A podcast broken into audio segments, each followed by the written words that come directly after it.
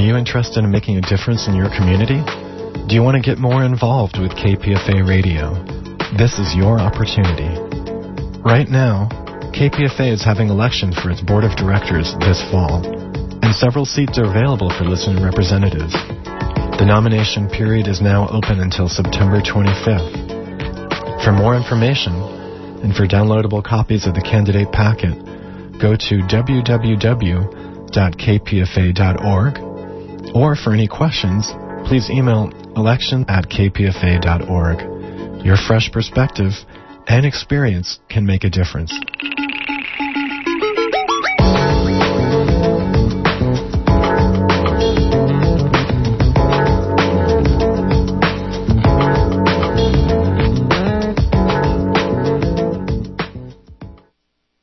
And you are listening to 94.1 KPFA in Berkeley, 89.3 KPFB in Berkeley, 88.1 KFCF in Fresno, and online at kpfa.org. The time is 3.01. Stay tuned next for cover to cover open book.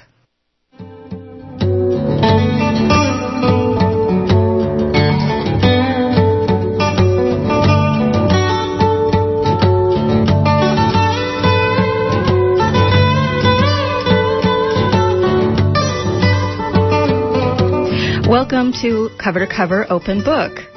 On today's show, we pay tribute to Grace Paley. Grace Paley, the activist and writers, writer whose vibrant Bronx accented short stories illuminated the daily trials and boisterous interior lives of working class men and women in language that radiated humanity, intelligence, and streetwide, streetwise humor, died last month on August 22nd. She was 84. In celebration of her life this afternoon, we bring you a documentary titled Rha and Grace. Please stay tuned. So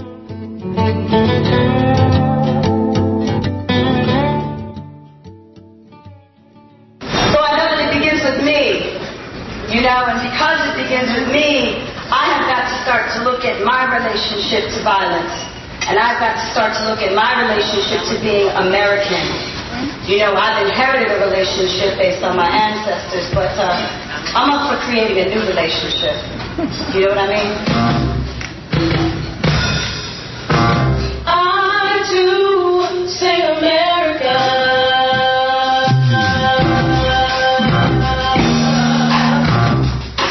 So my name is Rha Goddess. And in the Kemetic ancient pre-Egyptian tongue, it is pronounced Ra'at Intar. Pretty good for 9.30 on a Monday morning. and it means light supreme. My goddess is an internal goddess. She is an energy that walks with me. It's nice to do outdoor reading, you know. I mean, there's a lot of air. And it's good. Some, somebody knew what they were doing. So, anyway, I'm going to start to read, and um, I'm going to read some from this new book, Just As I Thought, and, uh, and then I'll read a couple of other things.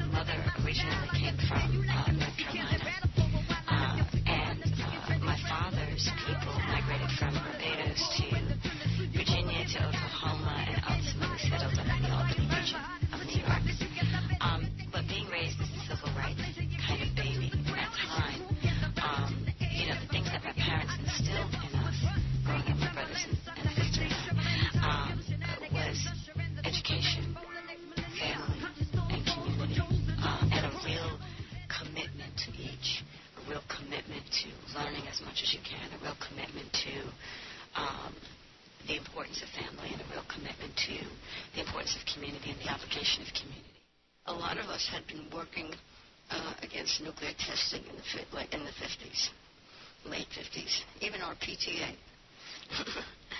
and um, but then one day, this um, remarkable man, Otto Nathan, Dr. Otto Nathan, who was Einstein's executor, came to, to our group and said, "You don't know it. This is like 61 or 2." And said, "It's a terrible war going on in a very small country, and we're doing it, and it's Vietnam." So we had to educate ourselves pretty quickly. Uh, and that's, that's, that's really how we began and other groups. And we began to, little by little, have, um, I worked with them and mostly with the War Resisters League.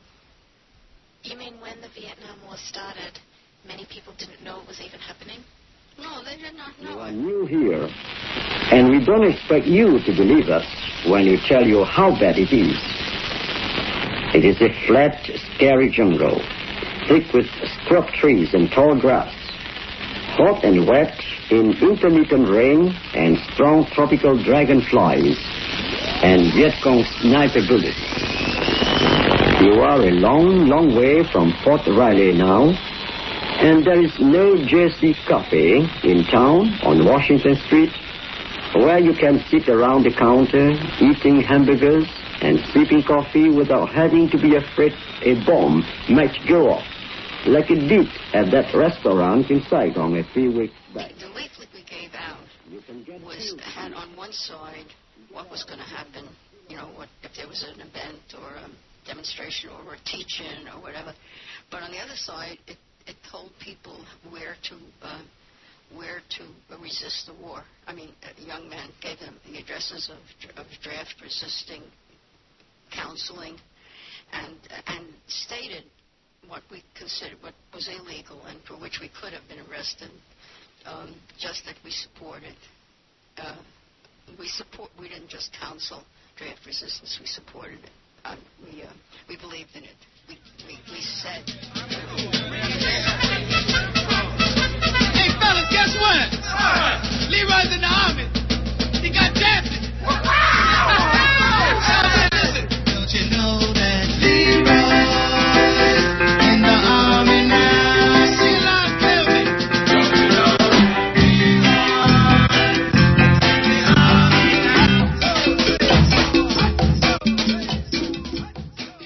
And what I remember most about growing up and, and coming to understand their activism was how important it was to have freedom, justice, and equality. And so I think for me at a very young age, because my activist career began kind of at the ripe old age of nine, my parents were extremely active in local politics, and we used to knock on doors and get petitions signed to get local politicians on the ballot. And we had to be able to articulate why people should sign this petition. And I just remember, you know, we would be in the living room and my mother would kind of be going over it with my sister and my brother and I. And, um, and I remembered feeling an extreme sense of importance, like this is important. It's important to my life. It's important to the life of other people who are far less than I am. And it's important to America that this work happen and that we somehow as this diverse body of people who have chosen to uh, have citizenship in this nation work to make it better. Work to have the concept of the Declaration of Independence. Work to have the concept of the Bill of Rights. Work to have that concept of freedom, justice, and equality really live.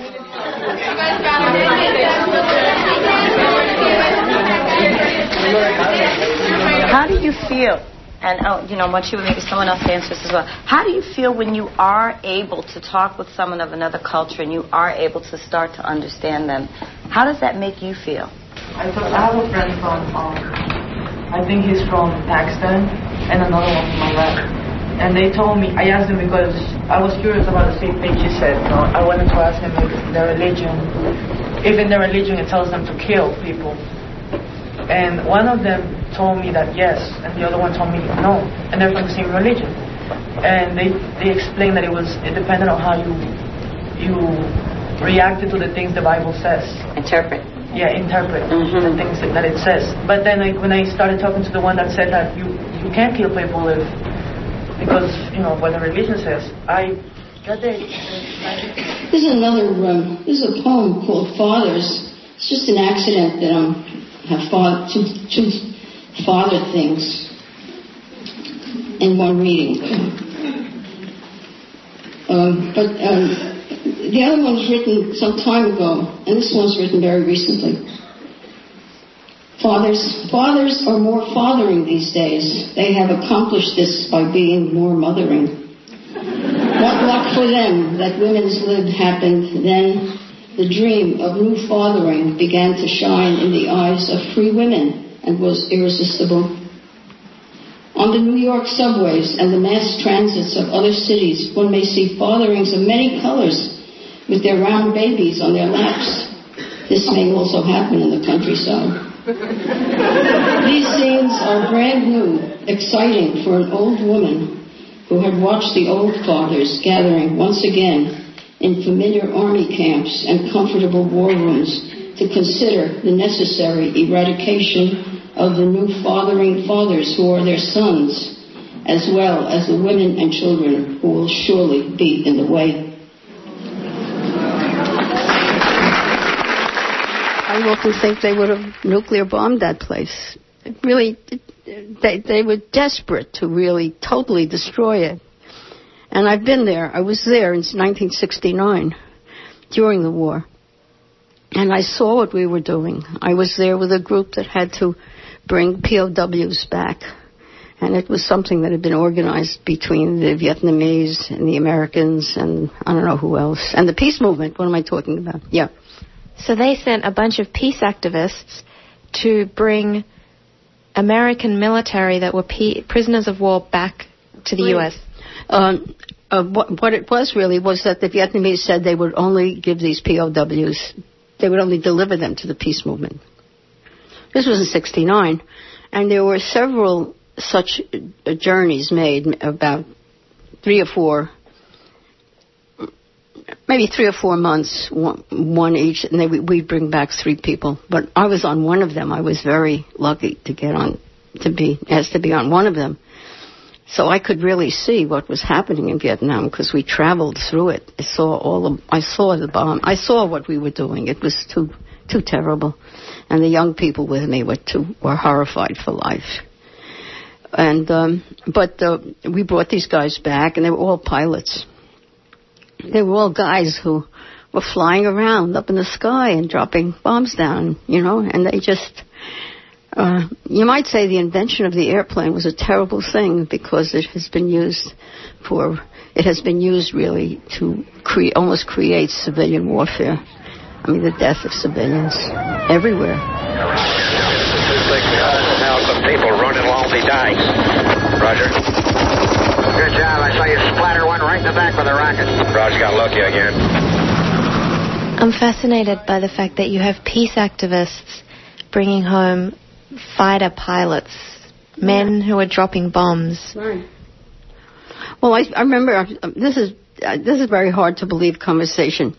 I said to one of the um, Vietnamese guys who was, um, you know, uh, we also went and talked talked to people in the prison and so forth, but um, I, uh, I, I I I said to one of the Vietnamese men, um, uh, I said I said, listen, we're taking these guys home, but you know they're going to say they're going to get on the radio and we're on the on the um, on, or in, the, in, in, in their own uh, organizations and the army and say terrible things about Vietnam. They're going to really, even though you've freed them, they're going to really say terrible things about you. So, um, and he says to me very simply, he says, "Oh, he says, yes, we know that. They will get on the radio, they will get on TV. We know they will do that. But he says, at night when they go home, they will tell the truth to their wives."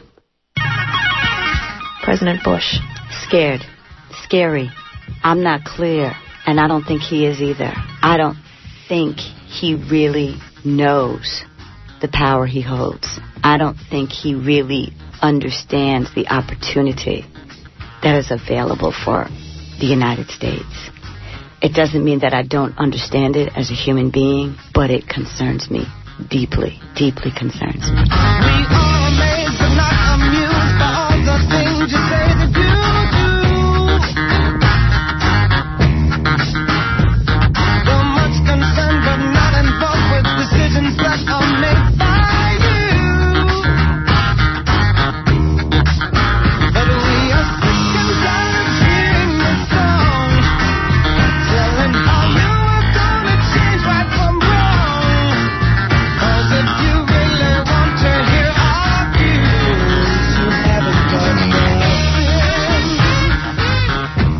For me, the peace came through the music. And I guess sitting here as I say that to you, I realize, well, there's no mistake today why I do what I do. But um, I remember vividly growing up Jimi Hendrix. I remember vividly growing up um, the work of the Last Poets. I remember vividly growing up the work of Joni Mitchell. I remember vividly growing up the work of Stevie Wonder. And um, Stevie Wonder's songs in the key of life, I think, and I probably could say this for, you know, millions of us throughout the world who love Stevie's work. But songs in the key of life, I think, shaped me. It it it is what, you know, almost uh, could single-handedly be responsible for the shaping of my kind of political approach or political perspective, because I think that Stevie and and uh, like many others in that time was able to find a way to marry the message of struggle and peace. You know, um, and um, and it's interesting because today a lot of where I work is to evolve the language of struggle to stand, the language of uh, fighting for peace to just standing for peace and standing for equality and standing for justice, which for me gives a different connotation. And I felt like his work was very revolutionary and that it came from that place. She's got daughter's eyes, hands so strong to lean upon. She's got a whole lot of ideas about this world that we're living on. She's got mischievous ways where there's a path, there's a will.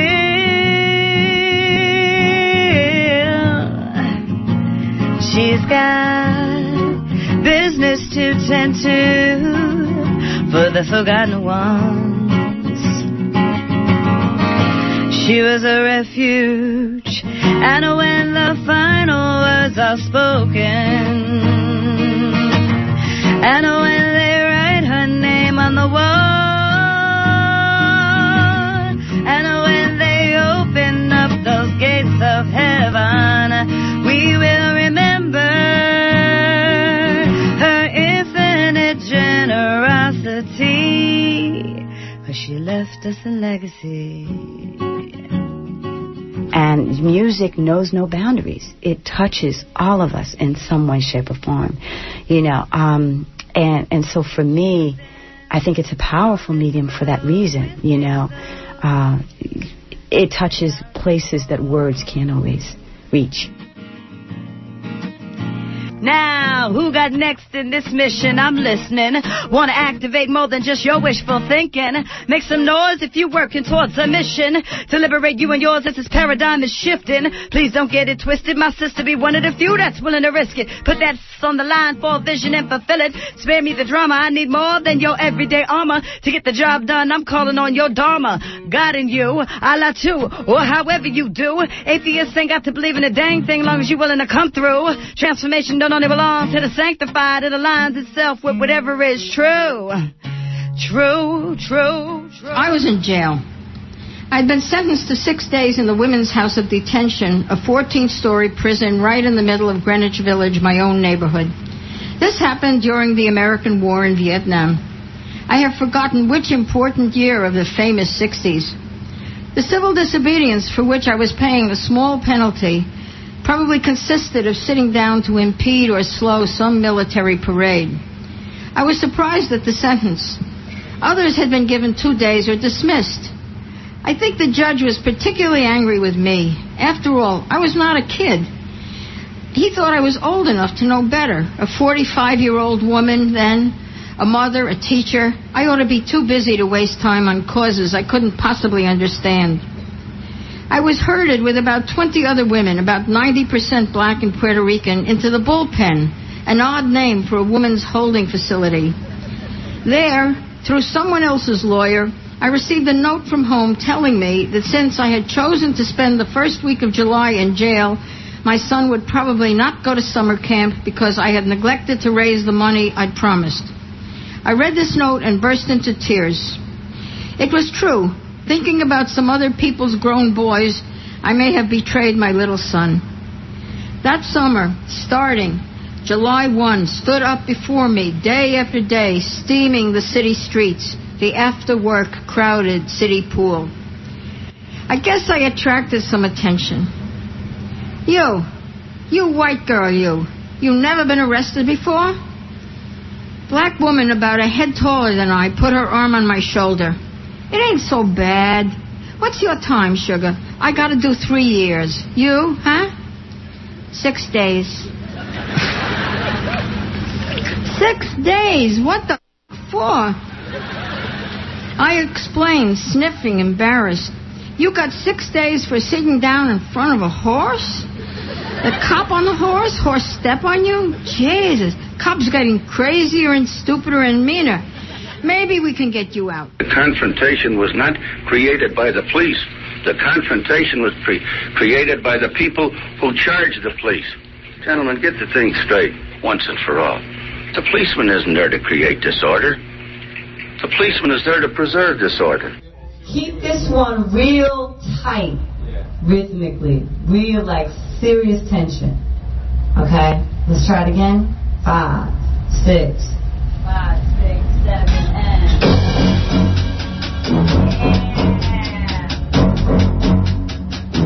Young people in this country, middle school kids in this country.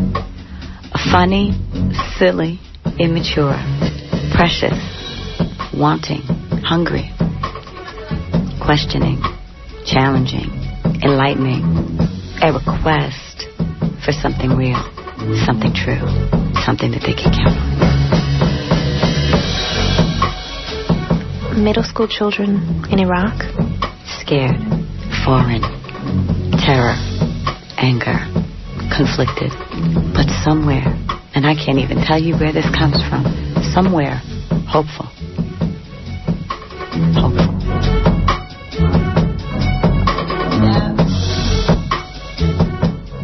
But we, but we had a struggle inside the peace movement. I mean, we, you know, I remember um, in my office at, of the uh, of the Greenwich Village Peace Center, some of the boys who were wonderful boys, they were risking their life. You know, they're risking going to go to jail and all. And they had this great thing: boys will say uh, no to girls who say yes. And I remember, I remember saying, you know, that's not so nice. That's about as far as I went at that time. I said, that's a, not a nice thing to say. I don't like. That's not a good slogan. You know, and the, among the older people, um, there there was a there was a, a real struggle for the women to take to begin to speak at big demonstrations and to and to be part of of the meetings, uh, uh, of which many of them were doing the most grassroots work. And, and there were many women's organizations, Women's Strike for Peace, Women's International League for Peace and Freedom, which is a very old organization, a very fine one, and it's, it's still in, it's still in business, and it's uh, it's very important uh, to me because uh, they're very strong in Vermont. And a lot of even my work as an activist has been about being a hip hop activist, you know. And much of the challenges that I have faced in the civil rights movement and in the peace movement are also faced in the hip hop movement because, as I said, we are a microcosm of the larger society. And the issues of gender uh, in hip hop, particularly with the advance of commercialism, you know, and the industry, the commercial industrial advancements within hip hop have created major issues, respect and equality for women. So, as a kind of quote unquote hip hop feminist MC, um, you know, my vision for the movement is that we as women find our authentic voice and be willing to stretch the boundaries of hip hop you know, be willing to stretch the boundaries of what it is to be an MC without compromising the message. Tapped the power within my pen runs ragged like the tracks of the number two line. Never coming when expected, but on time. Yeah. Chilling my people to places they wanna go. Many believe that what flows through my pen and dances upon my lips be from me and about me. And uh, sometimes the ego wishes it were true, but reality be that I'm the channel, the vehicle, and sometimes the message lingers in my temple for fear that you can't handle it. Won't understand it, will fail to look before judgment. Yet I'm reminded that it is my own fear of the truth that traps them there. No longer the luxury of This seems to me one one of the one of our worst times. I mean, I, I remember the Second World War coming on, and I was in my uh, late teens, and I was scared, and I, of course, no, no, nobody was coming over here, but still, I want to say one good thing because I have to, because it's my nature. uh, when I think of organizing uh, during the Vietnam War or other or other or other periods, it was a long business. Really, it really, you know, little little by little, a couple of us little groups would have a little walk in the neighborhood, or we'd persuade a church to do a teach-in, you know. But we we never. Uh, it was a long time before we had a hundred thousand people in Washington. So that hundred thousand in Washington and the big demonstrations in all the cities are are are the one encouraging thing. One of the things that we are going to really have to address as a uh, community, both as a, as a, an American and I should say as a United States community. I want to be very specific, United States community, and uh, ultimately as a world community, are, are issues of privilege and class. And I think that those cut way across culture and cut way across race. Um, and one of the things that I think has, has been a prevalent issue within the traditional civil rights movement has been the issue of class, and I think it's also been prevalent in the peace movement. I think it's one thing to talk about fighting for equality and justice and empowerment, and I think it's another thing to look at those who you say you're fighting for as equals. And I don't think we've been able to get there, and more so, I don't think we've been able to confront the fact that within this conversation of peace and within this conversation of civil rights, that there continue to be some of the same kinds of oppressive behaviors that we so diligently uh, and so desperately fight against. And I'll finish with this. It's called responsibility. Some of you might have heard. Um, it is a responsibility of society to let the poet be a woman. Wait a minute, start again. Erase that. It is the responsibility of society to let the poet be a poet. It is the responsibility of the poet to be a woman. It is the responsibility of the poet to stand on street corners giving out poems and beautifully written leaflets, also leaflets you can hardly bear to look at because of the screaming rhetoric. It is the responsibility of the poet to be lazy, to hang out and prophesy. It is the responsibility of the poet not to pay war taxes. It is the responsibility of the poet to go in and out of ivory towers and two-room apartments on Avenue C and buckwheat fields and army camps. It is the responsibility of the male poet to be a woman. It is the responsibility of the female poet to be a woman. It is the poet's responsibility to speak truth to power, as the Quakers say. It is the poet's responsibility to learn the truth from the powerless.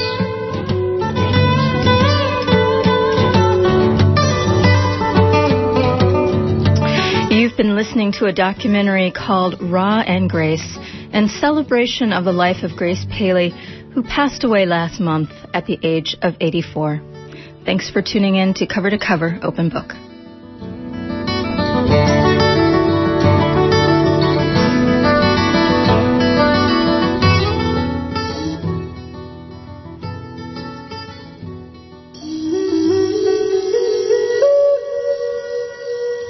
Wisdom Festival is a two day conference and exhibition about global and transformative wisdom. There is a